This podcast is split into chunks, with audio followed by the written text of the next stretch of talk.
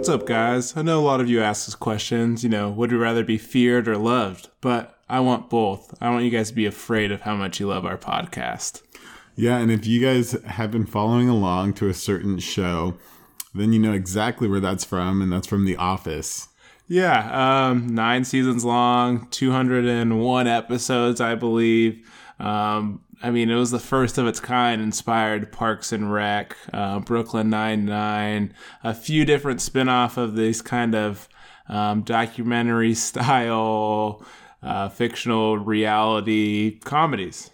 Yeah, and for me, I personally, truly have been watching The Office for a long time. I think I watched the second episode first. I remember just because of how polarizing it was, the diversity training one, and was hooked ever since. And Julian, where did you start with watching The Office? I caught the safety episode or the fire episode after a Super Bowl one time. And it was right in the middle of Dwight heating up the handles to all of the escape routes and seeing how responsive they were to their fire drill or fire protocol. Yeah, and I think episodes like that are just a what the hell is going on, especially if you don't know the characters. People haven't been played out for you or introduced to you, and you're just getting thrown in there. It's kind of amplifies the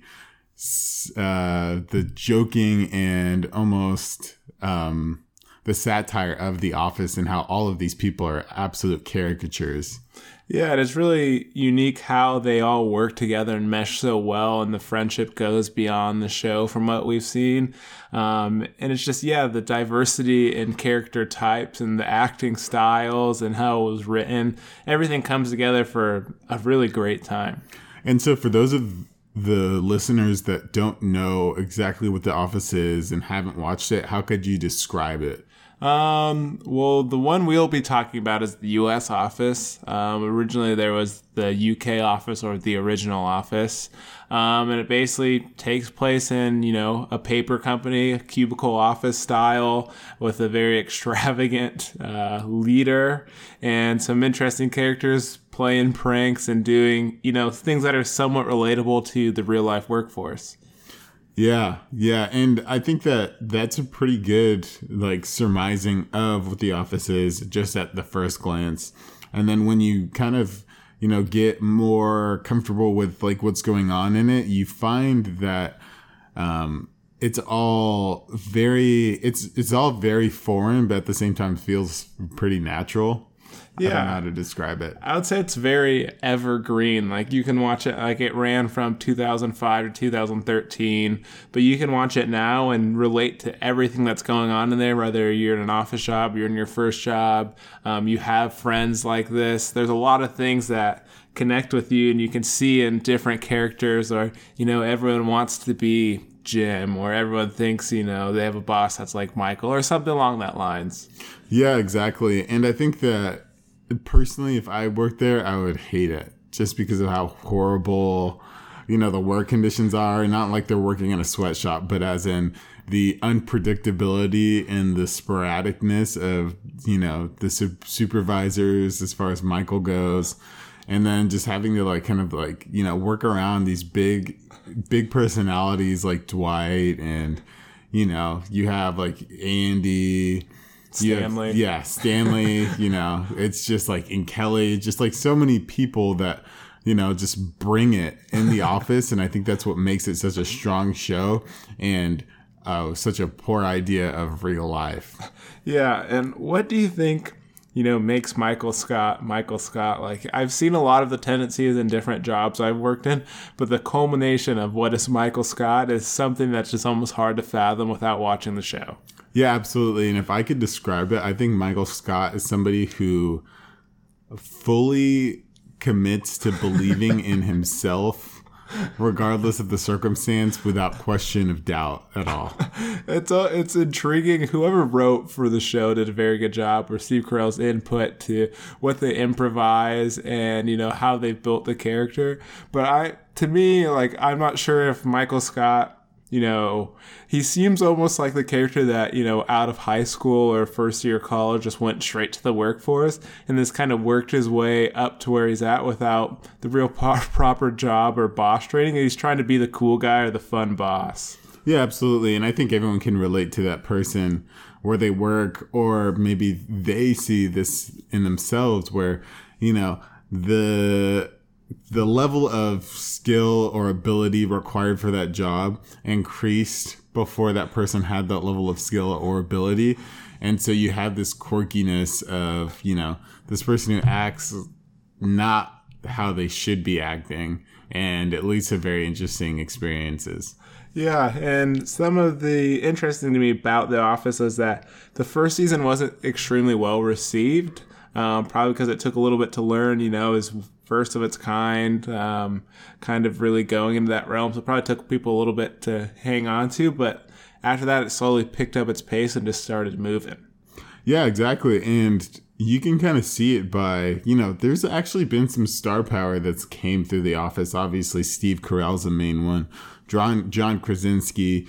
There's also people like Idris Elba and Will Ferrell who've been in The Office that you're like, what? Yeah, and you have like Odenkirk was in there for a while. I mean, Ed Helms is doing really well. And this was all at the start of their career, so you kind of see a good progression. Like The Office. Michael Scott, Steve Carell, like his really coming out party was the 40-year-old virgin, and he was on The Office before that. So you kind of see the growth of these actors throughout the show as well. Yeah, absolutely. So if there was a favorite episode for you, Julian, which one would it be? Season 1, episode 5, basketball. I don't know why I find it so funny, but maybe because I played basketball and understanding like the jobs I've worked in, people always ask me about basketball. And so I picture some of the games to be like how they play in their warehouse and Stanley wearing the full jumpsuit. Yeah, that was a very good one. And it also describes just kind of the naivety of Michael Scott. And the fact, the thing that really stands out to me in that episode is how he absolutely believes that Stanley can play basketball and refuses to, you know, like doesn't want Kevin, doesn't saving Oscar for baseball season, like just stuff like that. That's just like, what the hell? And then you're still warming up to Dwight at this point, right?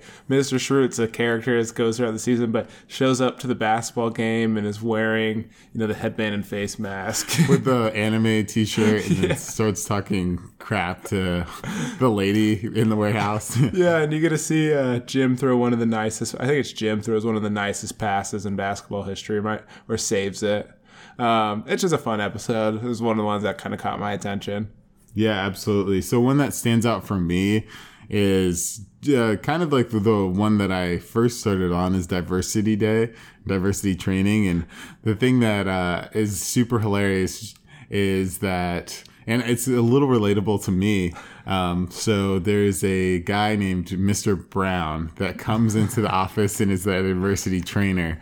And so he's doing this, and Michael is, you know, just being Michael. And at one point, like Michael asks, what's this guy's name? In the middle of a meeting, and he's like, you can call me Mr. Brown. Michael laughs and says, first test, I will not call you that. Even though that's his name.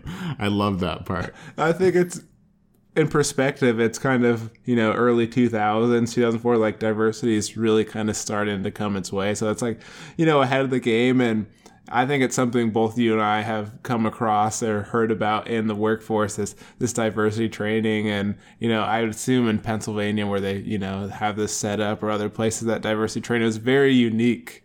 And you have someone embodying it like Michael Scott, take it to the next level.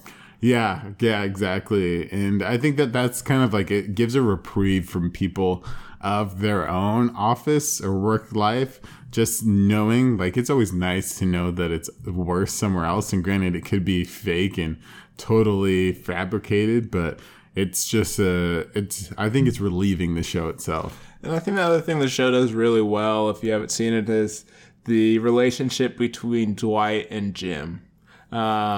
you know, you can tell that in some weird way they care for each other or try and help each other out. But at the same time, some of the pranks that they pull are incredibly funny. Like, I don't usually laugh out loud at shows, but there's multiple times, even through rewatching, that I'll just laugh out loud. Yeah. Is there one that particularly you enjoy the most? The one where Jim gift wraps Dwight's desk and chair and everything, but it's nothing's really there. So when Dwight goes to sit down, it all just falls apart and falls through. Extremely clever, and just the amount of work that takes to do that, I really appreciate it. Yeah, truly. It's almost insane to see the level of pranks, or like the level of pranking that goes on. There's been impersonations before. There's been self-inflicted pranks to prank the other person. Like, it's kind of extraordinary the lengths that these guys will go to like, you know, one up the other. I wonder what it was like on set. Like, obviously, you know, Dwight has to act out, or Michael Rain has to, or Rainn Wilson has to act out these pranks, but like the reaction they give is like almost seems 100% authentic, and it just seems like a great time during those episodes where those highly extreme pranks are going on, that everyone's just having a great time. Yeah, and I think there's evidence of that just by how the actors act outside of now, not acting in the office and not being, you know, friends or coworkers in it. They still spend time with each other, and you could see that through social media, and so you could tell that the chemistry was there, and I think that's what helps it, or help The Office become what it is. What was your favorite prank in the saga of Jim and Dwight? One that I really enjoyed personally, and it wasn't like the exact actual prank that I think I enjoyed the most, but there was a part where Jim and Dwight were having a snowball fight. And like how it started, Jim threw a snowball at Dwight in the office building because he called the snow a dusting. And then Dwight challenged him to a snowball fight. Dwight took it like really far. And then there was one point where Dwight pranked Jim by impersonating a gift from his wife. And opening it was a snowball mechanism that flung in his face. And then the next scene, which is the funniest to me, is Dwight's showcasing of the multiple wigs that he has at the office. And like he has the Meredith one where it's just like this short little bob redhead cut on Dwight's head. But I lose it every time I see it.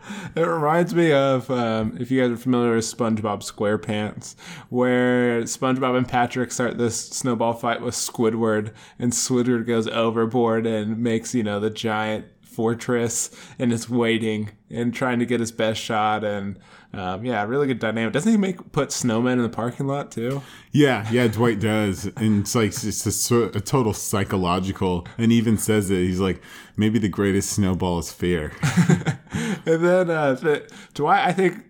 Arguably, Dwight is the most important character in The Office and one of my favorites. His relationship with Michael has always been something very unique. Yeah, so I would describe it as Dwight is probably a sycophant, or like very obsequious to Michael. And the fact of he's trying to be very ingratiating. So, you know, he's very there for Michael, very, very present.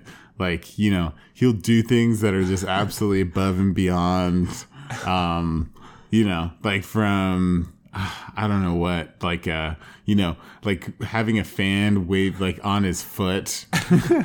When he takes the blame for Michael's great Willy Wonka idea, and then Dwight really takes it and is like, yeah, I did it. It was me. And Michael gets upset about it. Yeah. I also like... I don't know if it's necessarily related to their relationship, but when Michael likes to wake up to the fresh smell of bacon, or I think it's bacon, and burns his foot on the griddle in the morning. That whoever wrote that is a genius, because that, I mean, I wouldn't do it, but it was extremely funny. Yeah, exactly. And how, like, you know, Dwight suffers that concussion and just a whole bunch of other stuff that, I mean, it's just like such wild and harebrained ideas that they execute so well on that show. Like, I don't know who was like, you know what, Dwight Schrute is going to have a gnarly beet farm. Like, I don't know where that came from, but they worked it to a T. Yeah, absolutely. In the stay of Jim and Pam on Schrute Farms, it's just like, you know, from the bedtime stories to the, you know, I think they did like relish or something making. Yeah. And I think you touched on something good there too, is the Jim and Pam's relationship, right? Like in the first couple seasons, you're like, oh, they're definitely a thing. And but you can't ever tell, you know, if they're going to get together. And then you have obviously the moments where they do get together. And I think there's some pretty funny things that happen throughout that course as well. Yeah, absolutely. And I think that's one of those relationships that everyone wanted to happen eventually. And, you know, I think the fate will, or the crowd willed it to happen. And it's a really feel-good story, I feel like. You know, they deserved each other almost. Yeah, I think the one thing I just realized we skipped over is it's a documentary. Like, they're being the reason why The Office is thing is like technically they're being filmed for like a documentary, which you kind of lose sight of like somewhere in the middle, and in the end that's how they kind of wrap it into that it's a documentary. And I kind of forgot about that part, which is very interesting. But Stanley seems to have a very big problem with it. Yeah, well, I mean, obviously when you're when the guy's trying to get his man's trying to eat out here more than his fair share. Yeah. And so that's but also, I mean, I feel like a lot of people, I think Dwight's had a problem with it, Michael's had a problem with it, obviously Angela's had a problem with it, Oscar has had issues with the cameras. I think, yeah, you were mentioning too, the side, like the supporting cast is like, it's not really a supporting cast. They're all like main characters in their own way. And they're all so unique and different. And like Angela compared to Creed, or Creed compared to Andy or Toby. Yeah, seriously. It's insane the level of depth that each character is colored with and, seemingly gets to share in the limelight, and the fact that, everyone is very well portrayed, and the fact that, nobody's underrepresented, I don't think. And even the ones that are, I would say Toby technically is, but it's like nobody gives a shit. So it's better that way. Yeah. And it's interesting, like the one character that's always unique to me is Creed. And we read something that Creed's character is based on, the actor who played Creed was in a band called The Grass Roots, and Creed's character is based on the Creed as a band member, I guess. Yeah, exactly. It's very interesting that, and Creed is one of those guys who are very cryptic and almost an enigma, and the fact that you never really know where he's at as far as his head goes, sometimes physically. It's just he's always the mystery, but to know that he almost plays himself in a way is even more puzzling. And the thing I heard is he originally tried out for this position as Michael Scott, and during the auditioning or the casting, he was so obscure that the casting director had to go, yeah, you need a spot in this show.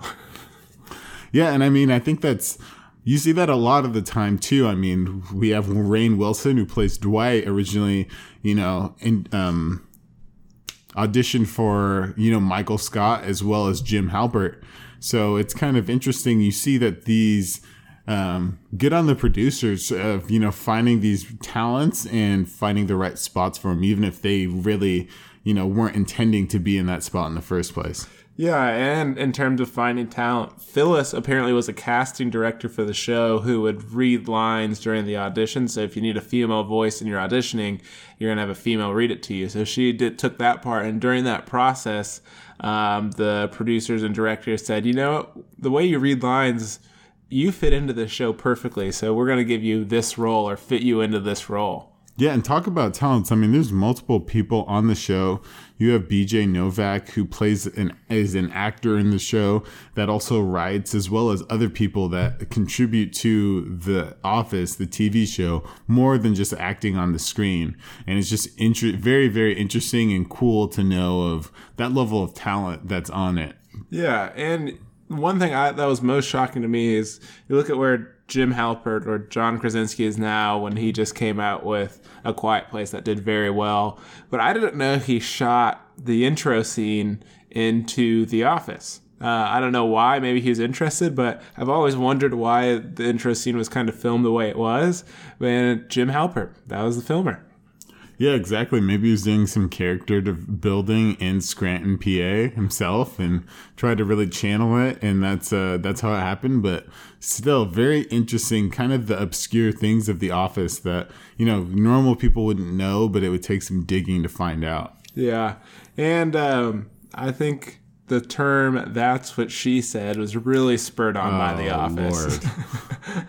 Yeah, that was a huge... Honestly, if something was to have made an impression on me, like, you know, the most, it's probably the phrase "that's what she said."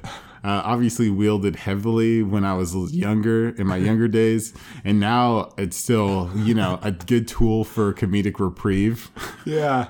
Once again, Michael Scott, one of... I don't know how much was improv or what it was, but he was just wielding some phrases around, or he just had some quotes that... Really, I don't know where they came from or who wrote them, but they were great. Do you have any quotes that come to mind for you? Yeah, you you miss 100% of the shots you don't take. Wayne Gretzky, Michael Scott. Exactly. Like, I don't know whose idea it was to take someone else's quote, and then, you know, Michael Scott would put his name under there. Yeah. Worked perfectly. I like the one, I don't know if it's culturally appropriate anymore, but the one where he talks about your, like, friends don't, you don't call friends retarded when yeah, he says no, you call... You don't call, yeah, basically saying you don't call mentally, you know, cognitively disabled people retarded. You call your friends retarded when they're acting. Yeah, it's just really bad. Yeah, he's super good-hearted. I guess another one that comes up to me, which Jordan and I kind of talked about a little before, but someone wrote a line that Michael Scott walks into the office and loudly yells, "I declare bankruptcy," as if that's how you declare bankruptcy. Yeah, and I mean, I think that's kind of helps solidify my idea of Michael Scott as in this guy who unwaveringly does not question his compass inside of his own head, and, you know, wondering if that compass is off skew a little bit, and has the truest intentions, but also has the truest, like, deficiencies and holes in his understanding of the world. And now that can be shown when he thinks it's a good idea to go start his own company, which doesn't turn out very well. Works at a call center, which is a very unique series of events. But kind of in closing, what do you think about the rumor about them coming back with The Office with a mix of new and old characters? So I've heard of that rumor, and from the last I heard of it, it was false. But let's just say in this hypothetical podcast that it was true. I'd be pretty eager to see kind of how they do that. Because, I mean, with a lot of things, I'm going to give movies as an example. The original is always probably better than the sequel. And so I think that as The Office is being such a bona fide and well-followed thing, it would take a lot for them to have something that meets the standard of the original. You know what I'm saying? Yeah, and I mean, the rumor is that, like, Steve Carell wouldn't be in it. I would assume John Krasinski probably wouldn't be in it. And maybe a few other characters. Or maybe, you know, maybe it's just Steve Carell is not in it and you have, you know... But I guess Jim's in Philadelphia, so...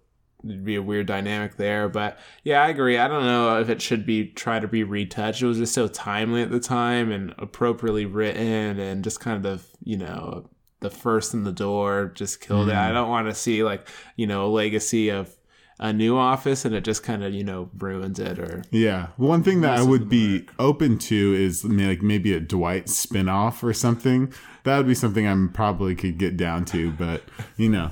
That would be, I would think, better than a recreation of The Office itself, because Dwight is such a character that you know him really well, but at the same time, you don't. Jim and Angela's beet farm. Mm-hmm. Yeah, I mean, if you haven't seen The Office, I would definitely give it a shot. Like, the weird thing is there is a loose storyline, but realistically, you could pretty much jump into any episode you wanted to see if you enjoyed it, and then restart. It's easy to watch. The episodes are like 20 to some of them. The longer ones are like 40 minutes, but mostly like 22 minutes. It's on Netflix. It's probably on Hulu. It's probably on a ton of different places. So it's out there for you to watch if you're looking for a new comedy.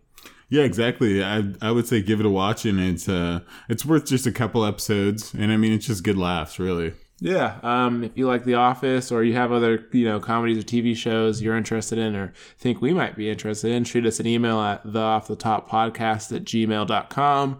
We're on 12 platforms, from Spotify, Apple Podcasts, Stitcher, iTunes, a ton of different places. So you know where to find us. Any closing words?